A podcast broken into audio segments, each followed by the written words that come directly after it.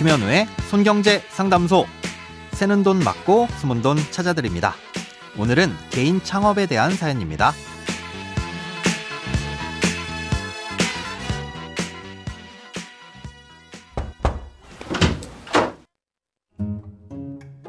안녕하세요. 매일 잘 듣고 있는 청취자입니다. 저는 월급을 받는 급여 생활자입니다. 이번에 아내가 창업을 해서 집에서 머리핀을 만들어 팔려고 하는데 개인 사업자로 등록을 해야 할까요?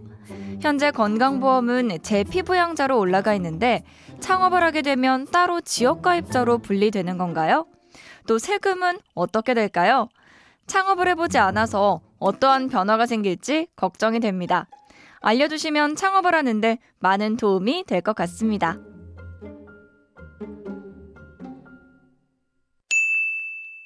오늘은 청취자 이진식 님이 보내주신 사연입니다. 먼저 취미나 일회적인 부업이 아니라면 사업자 등록은 하셔야 합니다. 세법상 반드시 해야 하는 의무사항이기도 하지만요. 사업을 하신다면 사업자 등록증이 있어야만 하는 경우가 많습니다. 머리핀을 만들어서 SNS나 블로그 같은 곳에서도 홍보를 하고 또 온라인으로 판매를 하려면 플랫폼이 있어야 할 텐데요. 대형 포털의 온라인 스토어의 경우 사업자 등록증이 필수로 필요합니다.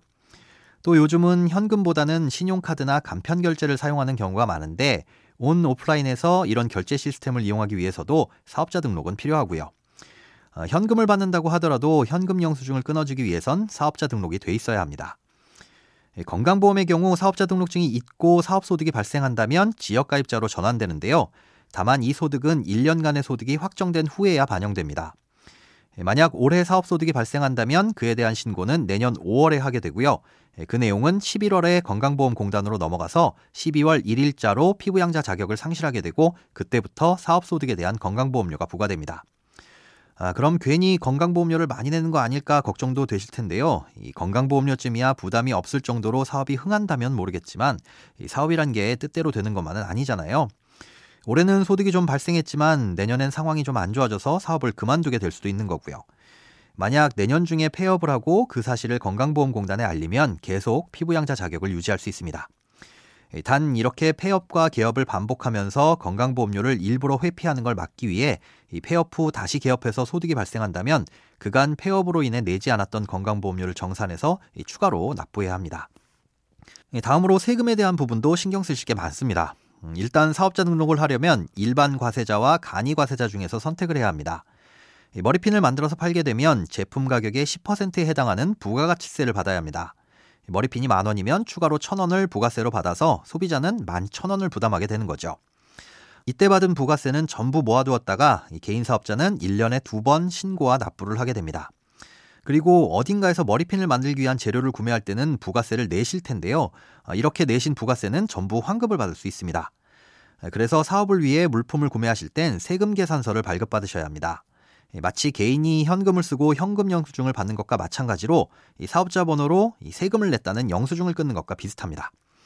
그런데 이건 일반 과세자에 해당하는 것이고 간이 과세자는 소비자로부터 10%의 부가세를 받긴 하지만 업종에 따라 1.5%에서 4%만 납부하고 대신 물건을 매입할 때도 매입액의 0.5%만 공제를 받을 수 있습니다.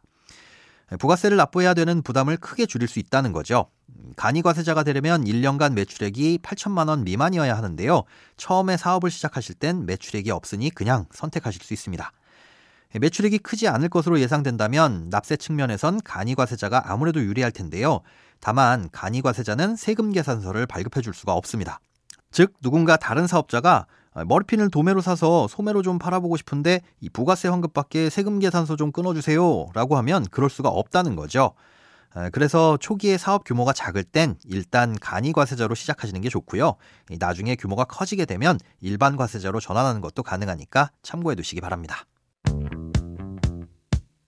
돈에 관련된 어떤 고민이든 상관없습니다. imbc.com 손에 잡히는 경제 홈페이지로 들어오셔서 고민 상담 게시판에 사연 남겨주세요.